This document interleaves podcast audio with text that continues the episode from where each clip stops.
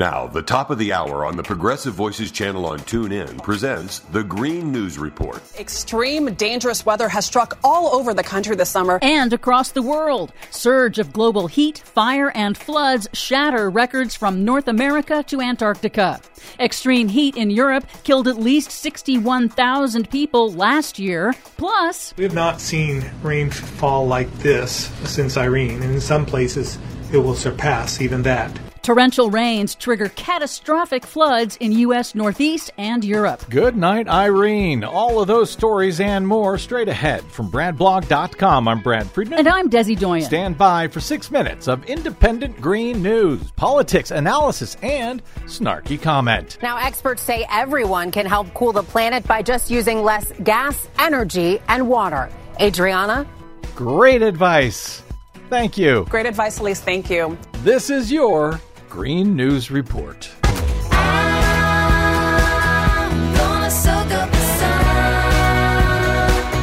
Okay, Desi Doyen, we step away for a week and every record across the globe for heat and flooding and fires and everything else has been shattered. Nice going. Yeah. I blame you. yes, please do. Okay. Might as well. Extreme weather disasters struck across the world and the planet saw the hottest global temperatures in recorded history. First, Europe's climate service Copernicus announced that June 2023 was the hottest June ever recorded since the 1850s, breaking the previous record set back in 2019. Globally, ocean heat is is setting new records, extending even deep down more than 6,000 feet. Off the coast of Florida, water temperatures have surged to as high as 95 degrees, harming marine life and corals and fueling extreme heat and humidity on land. 95 degrees in the ocean water off of Florida. Yes, and off the coast of Antarctica, levels of sea ice have plummeted to new record lows. Of course. And then last week, the planet saw its hottest day ever recorded on July 3rd, and then broke that record on four consecutive days.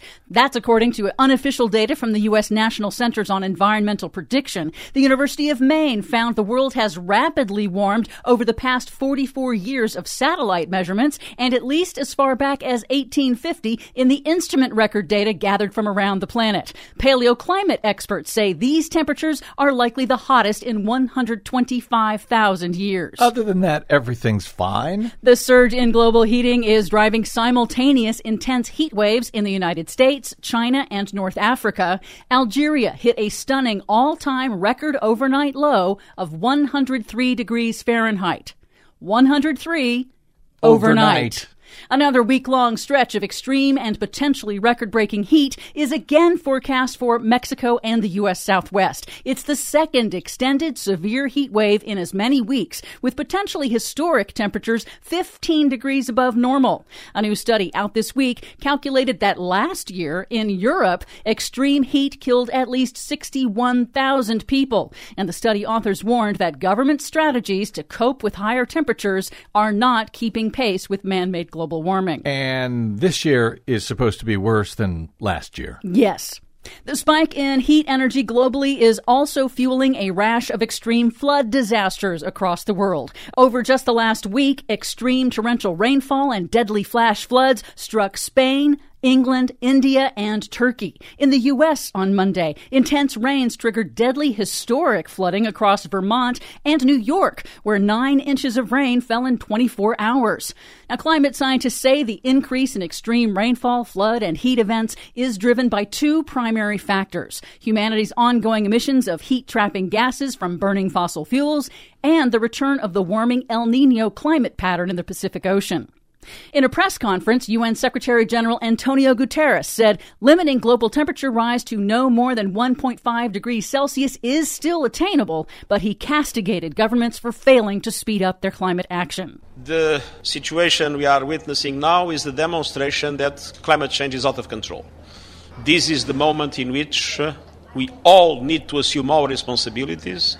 If we persist in delaying key measures that are needed, I think we are moving into a catastrophic situation. We are moving into a catastrophic situation. But there is some good news. Really? Really. China is on track to double its wind and solar capacity by 2025, achieving its renewable energy targets five years ahead of schedule. That is good news. And a new analysis in the journal Science has found that in the one year since its passage, President Biden's landmark climate law, the Inflation Reduction Act, is already measurably reducing U.S. greenhouse gas emissions. And the study confirms previous research finding that the provisions and investments in the Inflation Reduction Act will drive down U.S. emissions by almost 50% by 2035. And will that be in time? No, but it's a very good start. I didn't think so. For much more on all of these stories and the ones we couldn't get to today because we didn't have the heart, check out our website at greennews.bradblog.com. Find, follow, and share us planet-wide on the Facebooks, Twitters, and Mastodons at Green News Report. I'm Brad Friedman. And I'm Desi Doyen. And this has been your Green News Report. Good night, Irene. Good night, Irene. I'll see you in my dream. Please help Progressive Voices support the Green News Report by stopping by bradblog.com slash donate.